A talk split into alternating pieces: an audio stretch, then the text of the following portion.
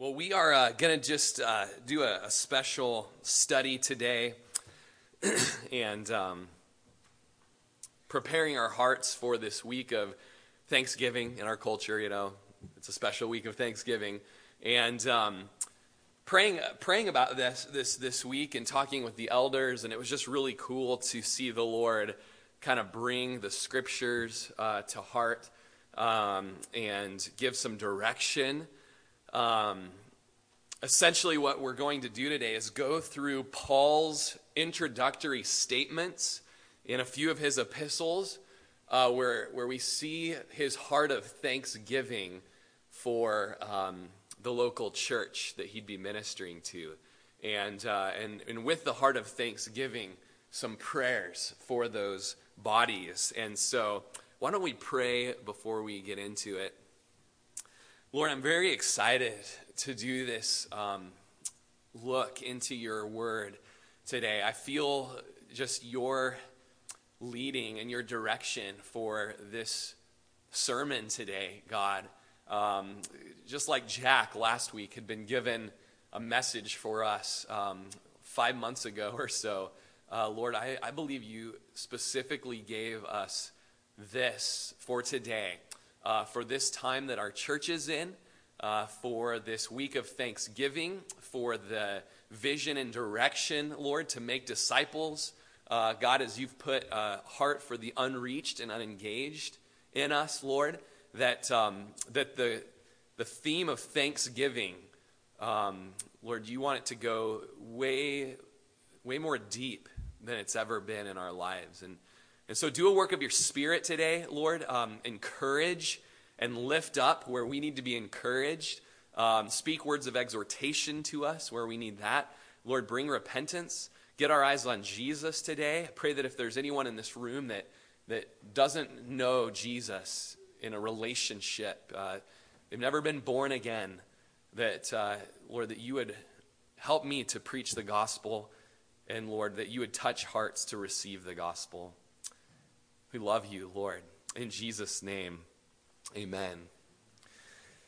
This week, millions of Americans will gather with their extended families. They and we will eat to excess, uh, watch a little football to a state of pleasant drowsiness, and uh, the unlucky ones will spend a lot of time shopping.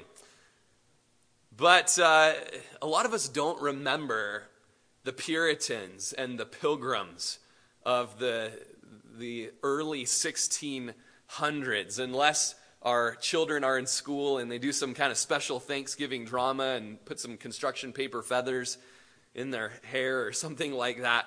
Um, but it, it's good for us this week to do a little study of history and, and do some research on our own of what some of our um, spiritual fathers went through.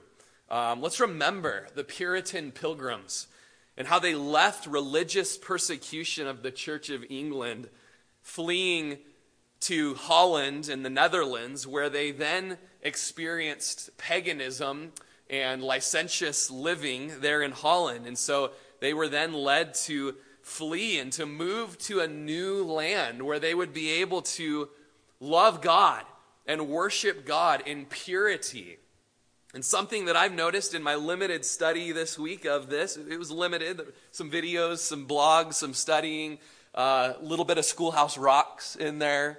Um, I was with Russell, a little bit of Charlie Brown Thanksgiving, you know, so it's, it's a limited knowledge that I have. Um, but one thing that struck me was that this group of people, this church, uh, even narrowed down to a local body that was traveling together uh, and trying to worship the Lord together and hold each other accountable, they longed for community. And they longed for a type of community that we are seeing happen here at Calvary Chapel of Crook County. Interesting thing. I didn't go into it looking for that, but as I read some historical journalings and things like that, I was I was encouraged by that. I was blessed by that, that, uh, that these folks, um, no doubt having their flaws and maybe a little bit of theological differences on some non essential things than maybe some of us that they loved the Lord and they wanted to worship Him in spirit and in truth, and they wanted to live for Christ together in a community. But the neat thing is, because I began reading and I began to think, oh, well, man, the bummer is that they just wanted to live kind of like go like be a, a, commune somewhere and it you know go go to uh, be like a Jamestown or a Cape, at the Cape Cod you know at uh, Plymouth Rock and just kind of now we're just going to like build a fort and just try to be pure together and that's it uh, and I learned that that wasn't the case, that the Holy Spirit had been working in these Puritan pilgrims a mission mindedness. Here's something I read about it.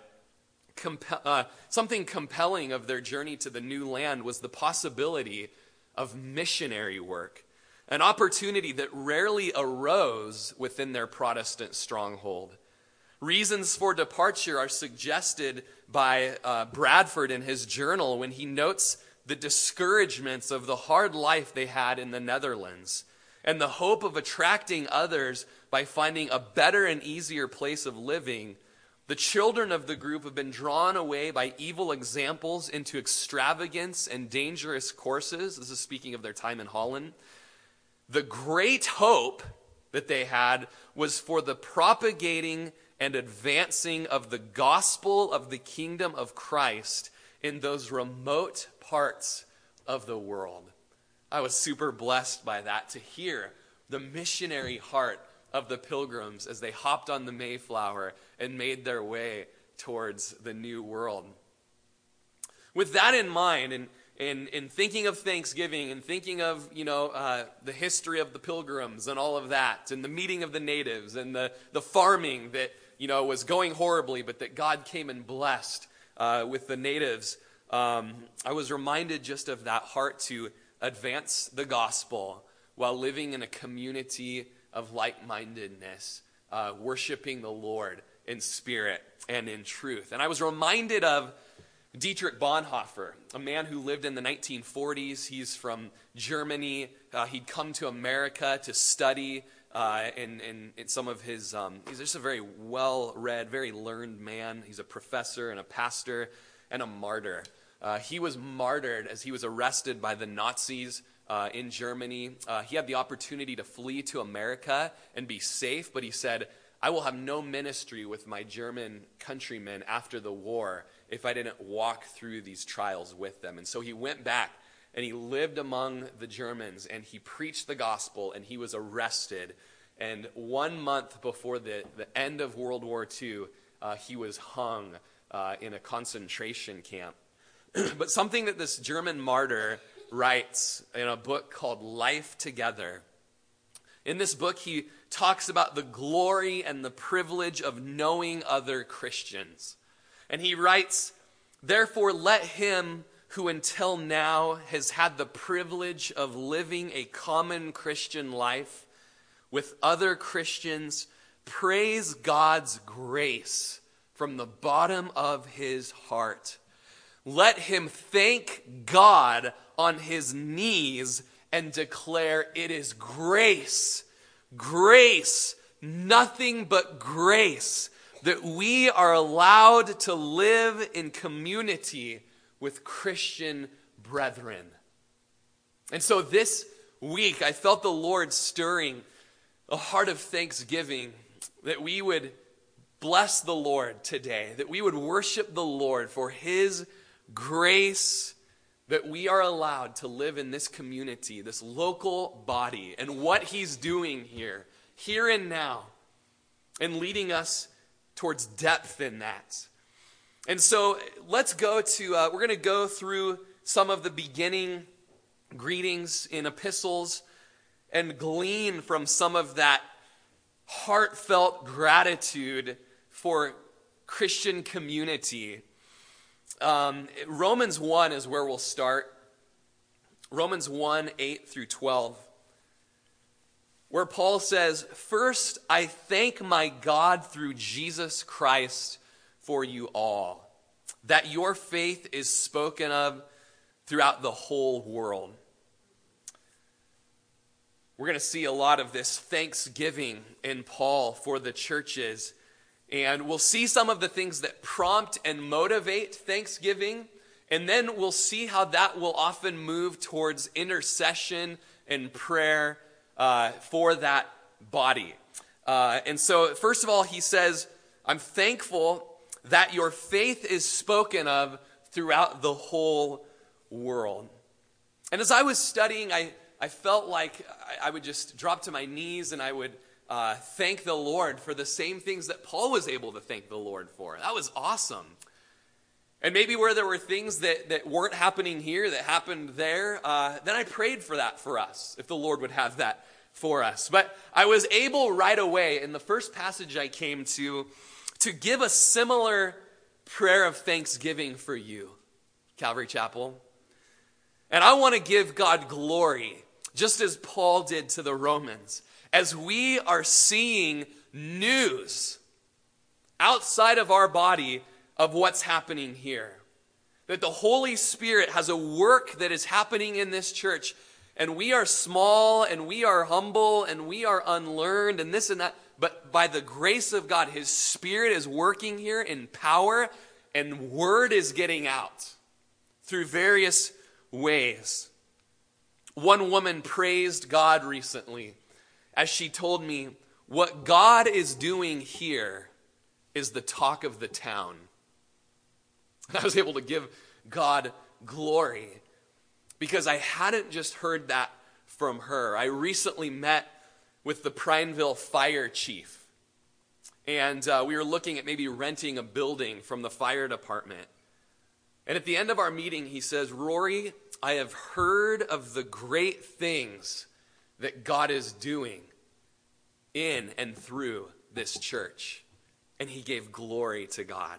That was so exciting to be standing there with a fireman and his badge and his, you know, his leather thing with the walkie-talkie, you know, and, and the sirens were going out. No, that wasn't happening. But, but to hear just a, a man of the, this community respects say that about our church.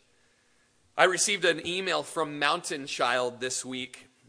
Uh, this email was sent from Kathmandu, Nepal, the other end of the world. And here's what Chella wrote we have heard what an absolute blessing your church is and can't wait to meet your team ourselves.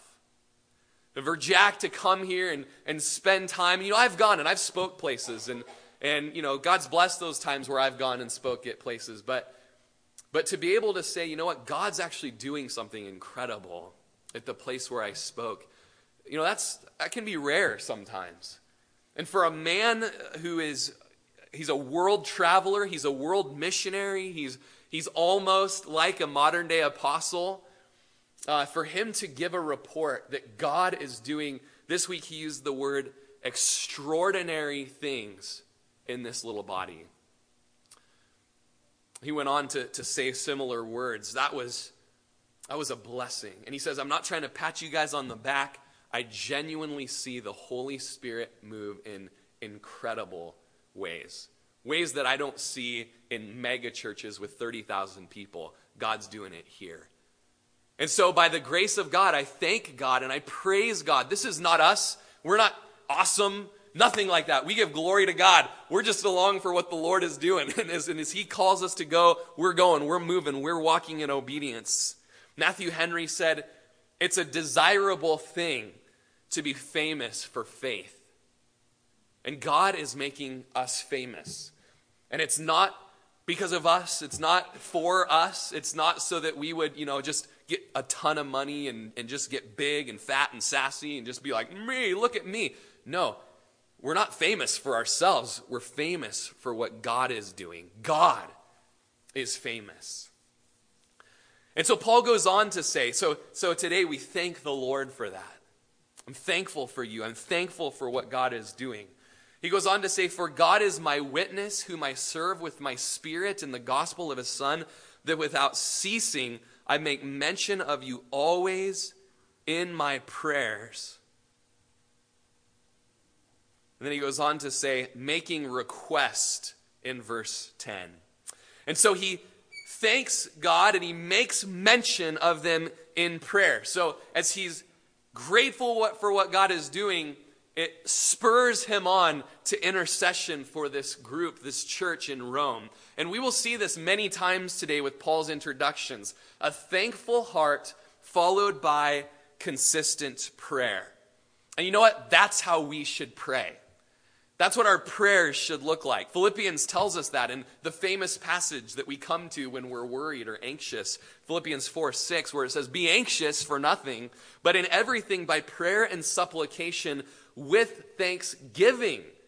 Let your prayers be made known to God, and the peace of God, which surpasses all understanding, will guard your hearts and minds through Christ Jesus. And so, as we come, and maybe you're a, maybe you just are just anxious all the time you're just worried all the time. Don't be anxious, but go to prayer and don't just pray, God do this, God do this, God do this. Be thankful in your prayers. Be thankful in your prayers. Remember when Aaron spoke a couple weeks ago, and we kept using that phrase uh, from Oswald Sanders his past faithfulness demands our present trust. So when we're worried and we're anxious, we go to prayer but when we are thankful in our prayers, it reminds us of his past faithfulness, doesn't it? Thank you, God, for doing this. Thank you, God, for doing that. Thank you, God, for moving here. Thank you for providing this. Lord, you have been good. You've been faithful. And that helps me with my present trust as I intercede for things to happen. I've been really trying to disciple my kids in that.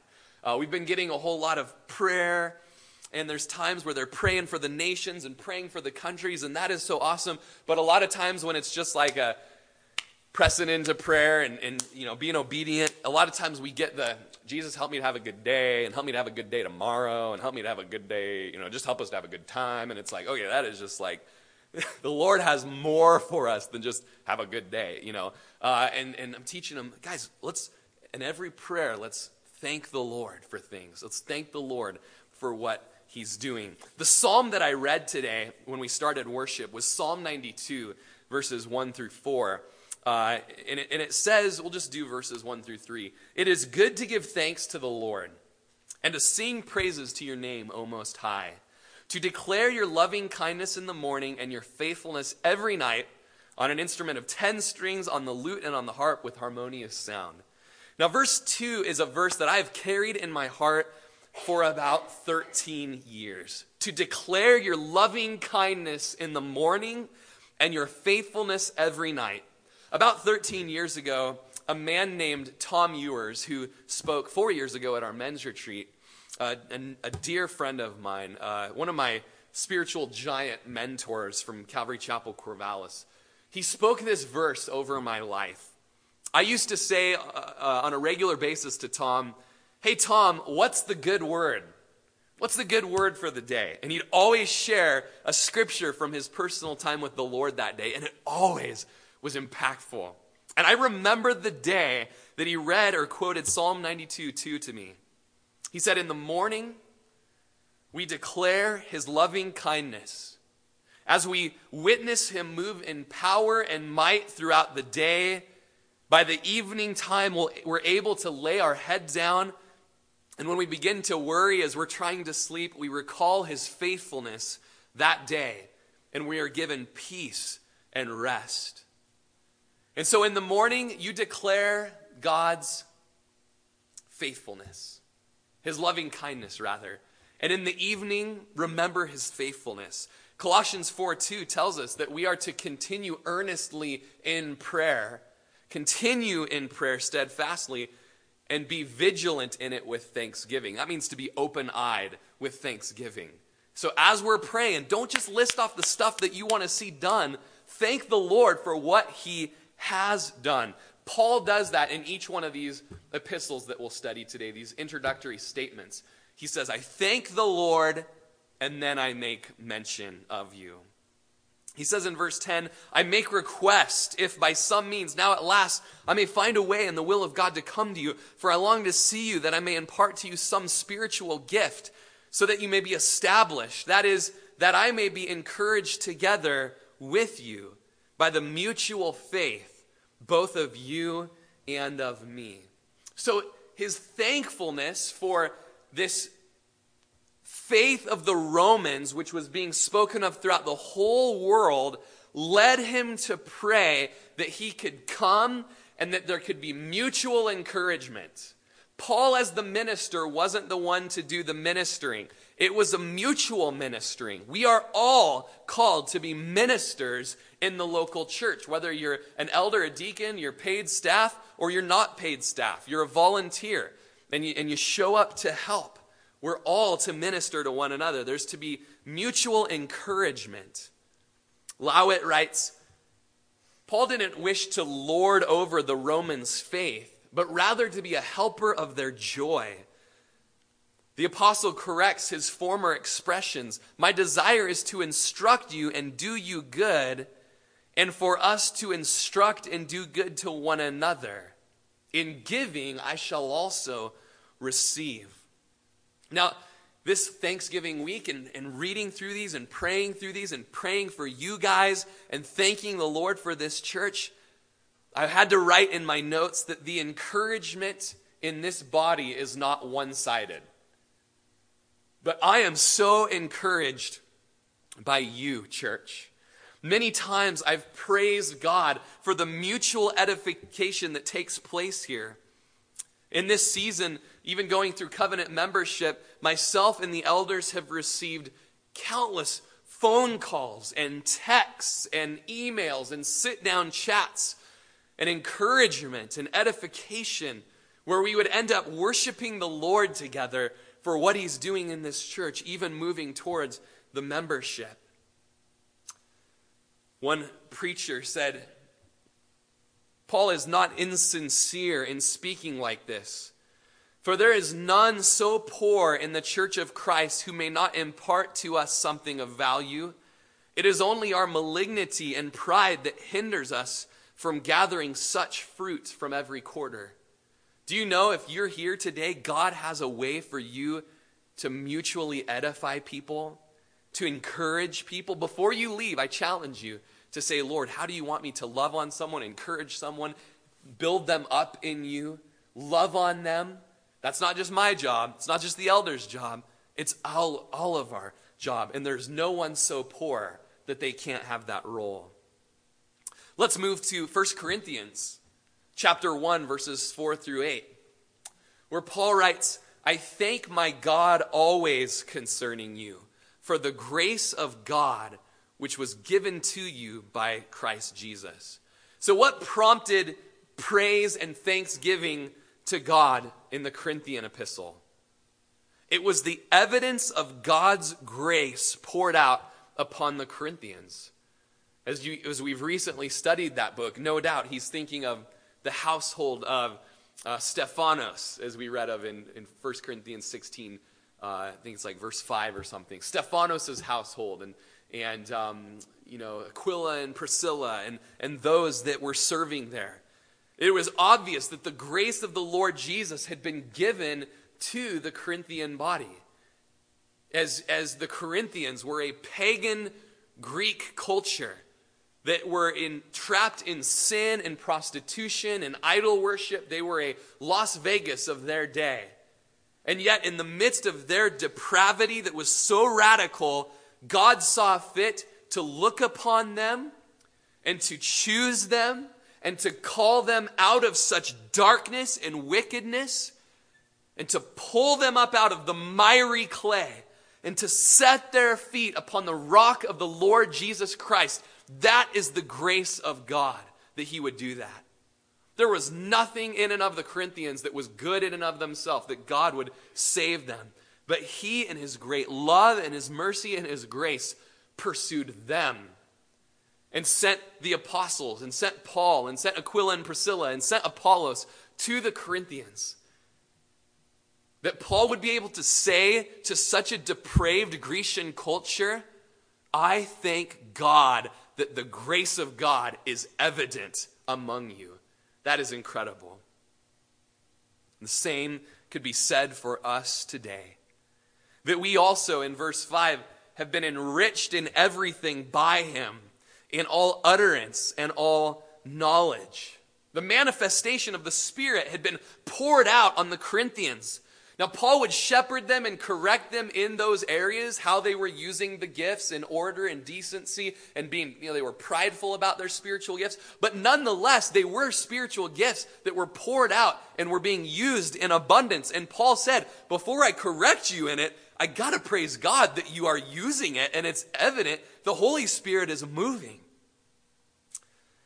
Verse 6 Even as the testimony of Christ was confirmed in you, so that you come short in no gift, eagerly waiting for the revelation of our Lord Jesus Christ. So they'd been enriched in everything, verse 5 says, in utterance, in knowledge. They'd come short in no spiritual gift. They were a church that the Holy Spirit was showing up, manifesting himself in the gifts of the Spirit. And in that, the Corinthian church was eagerly waiting for the revelation of the Lord Jesus Christ. You know, Romans speaks of that a few different times. That we who have the first fruits of the Spirit groan within ourselves, eagerly waiting for the coming of the Lord, where our adoption will be made final. It'll be obvious that we've been adopted, where our bodies will have been redeemed, we eagerly wait for the coming of the Lord Jesus. Paul tells the Philippians that we look for the, or excuse me, that our citizenship is in heaven, from which we eagerly wait for our Savior, the Lord Jesus Christ. The Christian is to be marked with an eagerness of the imminent return of the Lord Jesus, that He is coming that he is coming quickly, and that we would have an excitement and an eagerness with eyes to the sky, saying, Come, Lord Jesus, come quickly. Come, God. As Peter says, that we are looking for and hastening the coming, that blessed day of God, because of which the heavens will be dissolved, being on fire, and the elements will burn with fervent heat. Titus is told that we're to be looking for the blessed hope and glorious appearing of our great God and Savior, Jesus Christ. Guys, don't lose that. Don't lose eyes to the sky, waiting for Jesus to come. The Corinthians were those who had their eyes fixed. They were waiting and they were heeding the words of the Lord Jesus to watch. It was the Lord Jesus, verse 8, who would also confirm them to the end. He said that you may be blameless in the day of the Lord Jesus. Now, this word confirm is used twice, once in verse 6 and once in verse 8. It means to cause to believe and to verify and to increase in inner strength. Verse 6 says, The testimony of Christ was confirmed in you. It was obvious in the Corinthians that, and, and verified in them that Jesus, the gospel, had been received and was being lived out. But we also see in verse 8 that Jesus will confirm and verify and increase the Corinthians in strength to the end, to the day that Jesus does return, that we may be blameless in the day of the Lord Jesus Christ. My prayer for us in this day of thanksgiving, this week of thanksgiving, is that as the grace of God has been evidence among us, and as we're moving towards many great and wonderful things in mission and in community, that we would keep our eyes on Jesus and his return. That we would be eager and excited to see him face to face and to know him just as we are known. Moving along to Ephesians chapter 1, verse 15 through 23. It says, Therefore, I also, after I heard of your faith in the Lord Jesus and your love for all the saints, do not cease to give thanks for you, making mention of you in my prayers. So he says, I heard of your faith in the Lord Jesus and your love for all the saints. Paul will praise God for this in the Colossians life and in the life of Philemon as well. These two things were something that Paul had his eyes on in the local church. What would prompt Paul to give thanks? It would be when a Christian would love God and follow God with faith. And when a Christian would love people. These are the two great commandments loving God and loving people. As the golden tongued third century preacher Chrysostom said, faith and love he often joins together, a wondrous pair. But then in verse 18, we see that hope is also added. Revelation chapter 2, verses 4 through 6. We see a, a, future look at this Ephesian church, something that Paul hadn't yet seen. When Jesus says to them, Nevertheless, I have this against you that you've left your first love. Remember, therefore, from where you've fallen, repent and do the first works, or else I will come to you quickly and remove your lampstand from its place unless you repent. And so Jesus would speak to the Ephesians that, remember when you used to love and have such a, a pure faith in the Lord God? You've left that first love. Come back to loving me a thankfulness that there's a love for God in this place, there's a faith in the Lord Jesus. But in the season that we're in, you guys, don't balk and don't fall short in your trusting in the Lord and His good plan for this church. And don't pull back from loving the Lord as the Ephesians did. It was from Ephesus that all of Asia heard the gospel, the Jews and the Greeks. Paul says, or Luke writes in Acts 19:10. And so he said, I'm thankful for you for these things, but then he goes on in Ephesians 1:16 to say, Then I make mention of you in my prayers. There's two prayers in Ephesians, big prominent prayers. One we see in verse 18 where he says, That you may know, which is a prayer for enlightenment. And the second prayer is that you may be, in chapter 3, verse 19, which is a prayer for enablement. And so Paul prays that, that we would be enlightened to the gospel, to the good and gracious things that God has done for us. And that would lead to the second half of the book of Ephesians, where then he would pray that we would be enabled to live lives that reflect such an incredible, glorious gospel. The more we know what Jesus has done for us, the more we will be enabled to live for Him and live up to those blessings He has for us. Uh, reading through verses 17 through 23 here in Ephesians 1 says that I pray, uh, I make mention of you in my prayers, that the God of our Lord Jesus Christ, the Father of glory, may give to you the spirit of wisdom and revelation in the knowledge or the recognition or the discernment of Him. The eyes of your understanding being enlightened, that you may know what is the hope of his calling, what are the riches of the glory of his inheritance to the saints, and what is the exceeding greatness of his power toward us who believe. According to the working of his mighty power, which he worked in Christ, when he raised him from the dead and seated him at his right hand in the heavenly places, far above all principality and power and might and dominion and every name that is named, not only in this age, but also in the age to come. And he put all things under his feet and gave him to be head over all things to the church, which is his body, the fullness of him who fills all in all. Now, reading all of that, we don't just want you to have a head knowledge about Jesus.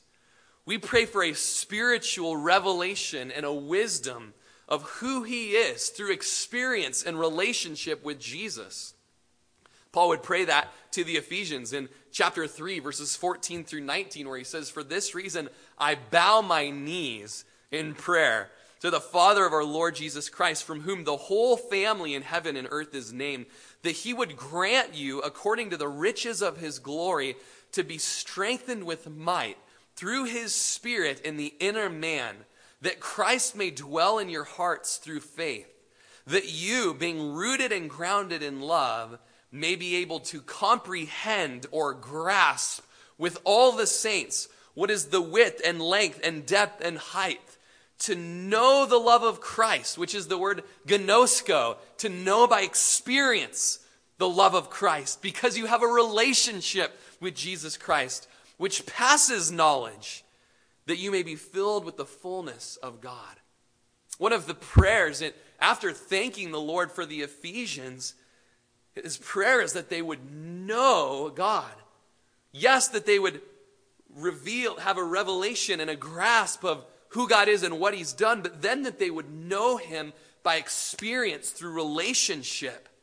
That type of a relationship with Jesus goes way beyond knowledge and fills us with the fullness of God. That's a prayer for us at Calvary Chapel of Crook County. So thankful for what God is doing, and my thanksgiving moves me to pray that we would go beyond a mere head knowledge for Jesus and an experience of knowing Him just as we are known, and just as we would know even our closest friend or family member, would move us to radical things for Him. He prays that the eyes of their understanding would be enlightened and that they would know his power. He speaks of Jesus, who is the head and who's put all things under his feet, even the church, Christ's body. I love that there's a mentioning there in Ephesians of the church, that he prays over the church, the body of Christ, calling it the fullness of him. The church is the fullness of him who fills all in all. As we go down to Philippians chapter 1, verses 3 through 11. We don't have that many to go, just in case you're wondering. he says to the Philippians, which, by the way, he had such a sweet, sweet relationship with the church in Philippi. It was different than a lot of the other churches. There was not really any correction or anything like that. There was a lot of joy uh, in, in this epistle. Um, he says, I thank my God upon every remembrance of you. Every time Paul would remember Lydia and her household, and the ex demon possessed girl, and the prison keeper and his whole household, and how God had miraculously taken them over into Europe from Troas through the vision of the Macedonian men, and then the birth of that church there, uh, even in the midst of persecution in Paul's life, he thanked the Lord of his, remem- of his memory, uh, his memory of the Philippians and his experience there.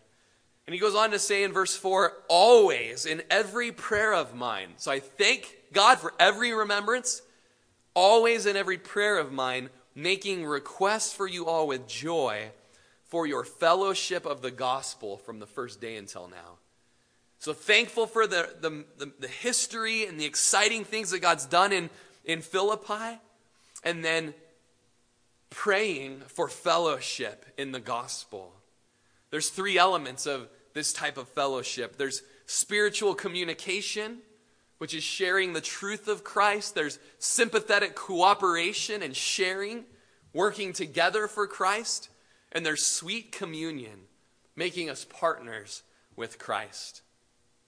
Being confident, verse 6, of this very thing, that he who has begun a good work in you will complete it until the, until the day of Jesus Christ. This means that, that God has begun this work and he will perfect it up until the return of Christ Jesus. In prayer, remembering that God has done a good work in this church and in its people, and he will complete it and perfect it until the day the Lord returns. The Lord's coming is designed by God in every age of the church to be regarded as near. It's to be the goal set before believers' minds rather than their own death. And I wonder if that's how we are as a church. Eyes to the sky, once again, in an introduction to look for the imminent return of Christ Jesus for his bride. It's to be on our mind. Don't be thinking death, people. Be thinking God is coming back. Jesus is coming back for us. We have a task to do. Verse 7, he says, Just as it is right for me to think this of you all, because I have you in my heart. I too can say Jesus will complete and perfect his work in this church. And it's right for me to think so because we see what God is doing in this body. Inasmuch, both in my chains and in the defense and confirmation of the gospel, you all are partakers with me of grace. For God is my witness, how greatly I long for you all with the affection of Jesus Christ. Paul longed to see the Philippians more than human emotions can convey, as if it was Christ longing himself for us. And you know what? I believe that is how we feel for each other, right? I want to say that's how I feel for you, but I think that's how you feel for us in this church. There's a, there's a family bond here. I don't know if you've read Aaron Mapes' posts on Facebook lately. He's one of the elders in the church, and how he just writes about how much he loves us as a church, as his family. And I got choked up reading his post the other day because, because of this deep longing and affection with the affection of Christ. Literally, the, the wording is longing with the bowels of Christ. When the, when the writers of the New Testament would write of such compassion and longing, it spoke of just the deepest part of us longing for somebody. And I believe that God has done this here in our church. The elders getting together on Thursday night this week and meeting, but more than meeting, just thanking God for what He's doing here, thanking God for you all spending time at the end of our meeting at about 10.30 at night and, and some of us on our face some of us with tears pouring down our cheeks some of us just weeping with joy and with passion for you as we interceded for you and prayed for this church and longed for you guys. So thankful that god has seen by his grace seen fit to, to put us in a place of ministry with you. We long for you and this I pray that your love may abound, verse 9, still more and more in knowledge and all discernment, that you may approve the things that are excellent, that you may be sincere and without offense till the day of Christ. Again, there we see the day of Christ, being filled with the fruits of righteousness, which are by Jesus Christ to the glory and praise of God. And so we pray over you today that your love may abound that your love would cover a multitude of sins here at this church, that your love would be that fruit of the Spirit that Galatians 5 says it is. It's love that's the fruit of the Spirit. And then out of love comes joy and peace and patience and kindness and goodness and gentleness and self control. In this season of our church, you guys, we need love love for God and love for each other love for people. We pray over you that in this season as a church, as the Philippians had the prayer, that you would approve the things that are excellent, that God would move you towards that, that you would be sincere. The opposite of that is being a hypocrite. That you would be sincere in this time, without offense, till the day of Christ. I say in this time, but Paul had that, that return of Jesus as the goal. Notice all of this at the end of verse 11 is for the glory of God. That's the chief end of man. That's, that's everything we do here. That's the end of our vision statement on the back wall, the bottom line for the glory of God, that he would be made great through everything that we do. The Colossians greeting. Chapter 1, verse 3 We give thanks to the God and Father of our Lord Jesus Christ, praying always for you. There's always with Paul, and I, I don't see this in Peter. You know, I don't see this in um, the writer of Hebrews, but it seems the introduction wasn't included in that manuscript. Uh, but what we see with Paul was thankful remembrance and then prayer uh, because of the thankfulness. We see that in Colossians as well. Uh, and it was, notice it's similar, since we heard of your faith in Jesus and your love for the saints. That's something that we have here and we pray for more of here. Faith in the Lord Jesus and love for one another. Because of the hope which is laid up for you in heaven, which you heard before in the word of the truth of the gospel, which has come to you as it also is in all the world, and is bringing forth fruit as it is also among you, since the day you heard it and knew the grace of God in truth. I like what my friend Sandy Adams writes. Understand, the year for the Colossian letter is 62 AD. It's been just 30 years, three decades, since the risen Christ ascended into heaven. There's been no printing press or motorized travel or electronic communication. Al Gore hasn't even invented the internet. Yet already the gospel has been spread throughout the whole Mediterranean world. It proves there's no limit to what God can do through the ability of the Holy Spirit. and the availability of believers with simple faith.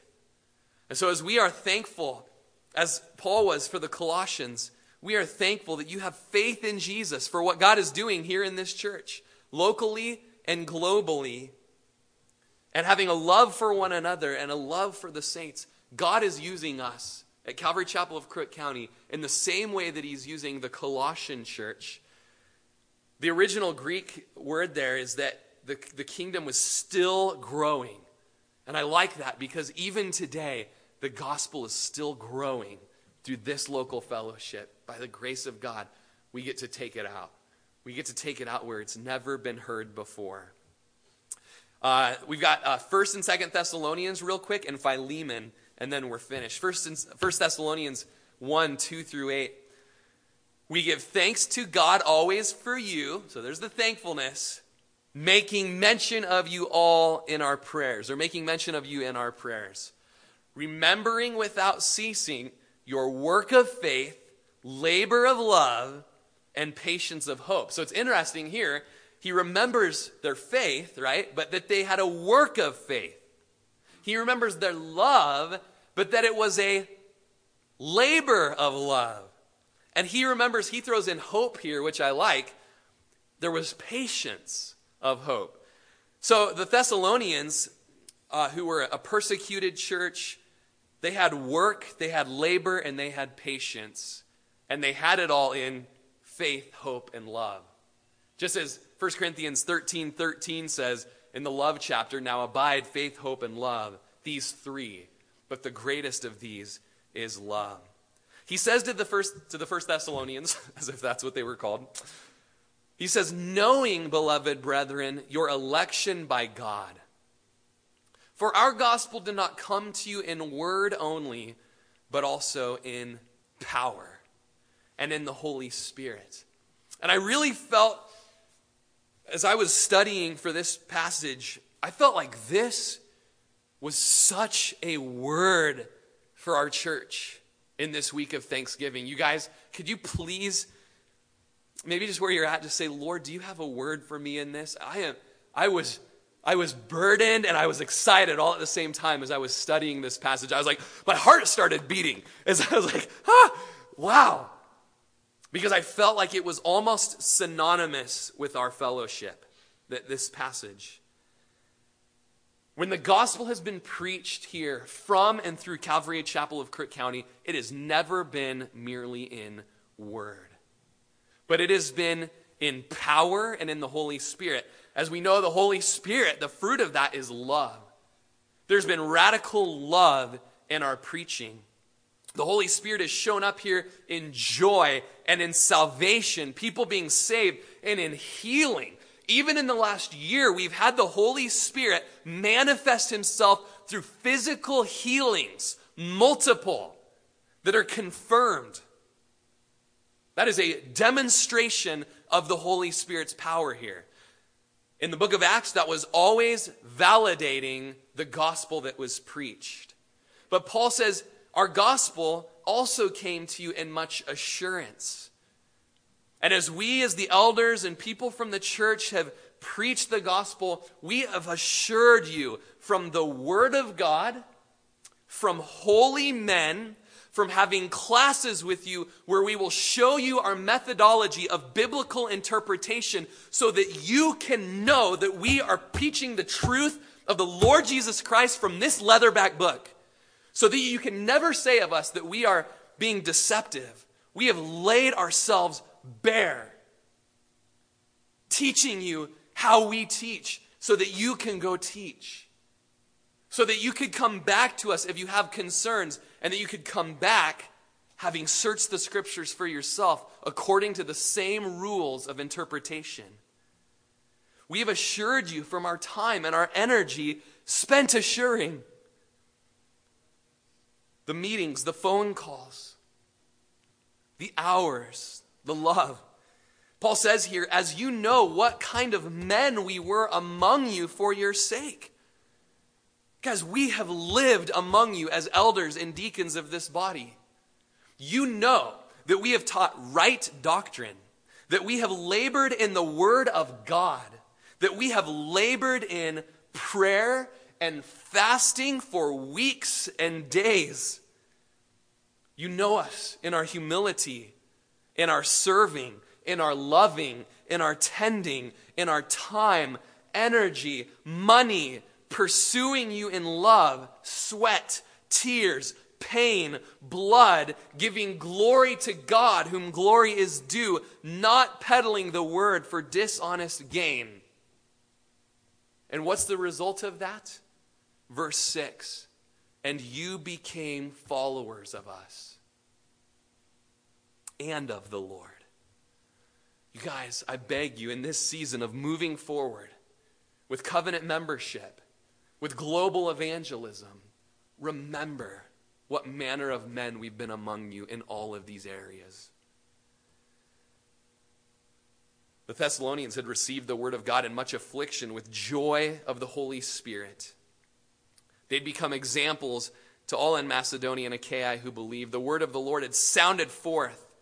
He says, In every place, your faith toward God has gone out so that we do not need to say anything. It's almost a Romans type thing.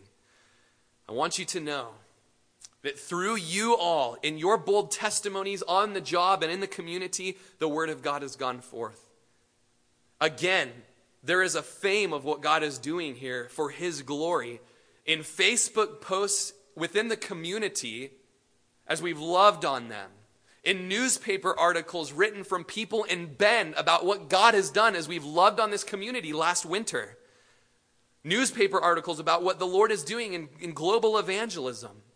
There's a connection through Jack Reed that you guys someday will be able to show you in, in all of it what God is doing on a book of Acts scale of power. It is such a large scale that the faith of this church is being known not only among people, but we believe among the spiritual realm as well. I don't have time today to share with you what happened that is so powerful in our meetings with Jack this last weekend so that we could go out and, and preach the gospel in Nepal and in other places as well. But let me tell you, it is something that, that has left us in awe. It is something that has had me praying all week Lord, there you are in heaven, and here I am on earth, and, and you created all of this, and yet it is obvious through this weekend that you have looked down and seen this body and have chosen us to do great things for you. I can't believe, Lord, that in your grace you see us and that we would get to be a part of book of Acts, biblical scale type stuff. We know the Lord knows what's going on because he's been doing it. Peter tells us the angels see what's going on. And in our meeting Thursday night, talking about what God is doing, we said as elders, you know what? We believe that Satan knows us. And that's, that's you know, that kind of shows what God's doing, you know. There's something we believe, this maybe just a word from the Lord, just some discernment of how to be praying and moving forward, but that the prince of darkness is aware of the momentum that God is pushing us towards so that the gospel of Jesus can be preached among all people groups, that Jesus can be glorified, and that he knows. Praise the Lord for that. Second Thessalonians, we're bound to thank God always for you, brethren, as it is fitting. It's just a fitting thing to be thankful for you because your faith grows exceedingly. And for the love of every one of you abounds towards each other. So they had faith, exceeding, and love. Philemon, I thank my God, making mention of you always in my prayers, hearing of your love and faith which you have towards the Lord Jesus Christ, toward all the saints. Do you get that again? Love and faith towards the Lord and towards the saints. That the sharing of your faith may become effective by the acknowledgement of every good thing which is in you in Christ Jesus. And so, as we conclude with this prayers of thanksgiving for what God's doing here and for you as individuals, there's also been, as Paul did, times of intercession and prayer for more, for higher up, for further in. We're going to move to communion here and close. And it's interesting that the word thanks in the Bible is the word Eucharisteo. Eucharist, communion. So as we come to the table, we are thankful. As Jesus, before Passover, his last meal was thankful for this last meal. It's his last meal. He's about to go be crucified, and he's thankful. And as they were eating, Jesus took the bread and he blessed it and he broke it and he gave it to the disciples. He said, Take, eat, this is my body. And then he took the cup and gave thanks. He gave it to them, saying, Drink from it, all of you, for this is my blood of the new covenant, which is shed for many for the remission of sins. But I say to you, I will not drink of the fruit of the vine from now on until the day when I drink it new with you in my Father's kingdom. As we take communion today, it's the true Thanksgiving feast of our week. Be thankful for the body of Christ that he offered himself up for salvation.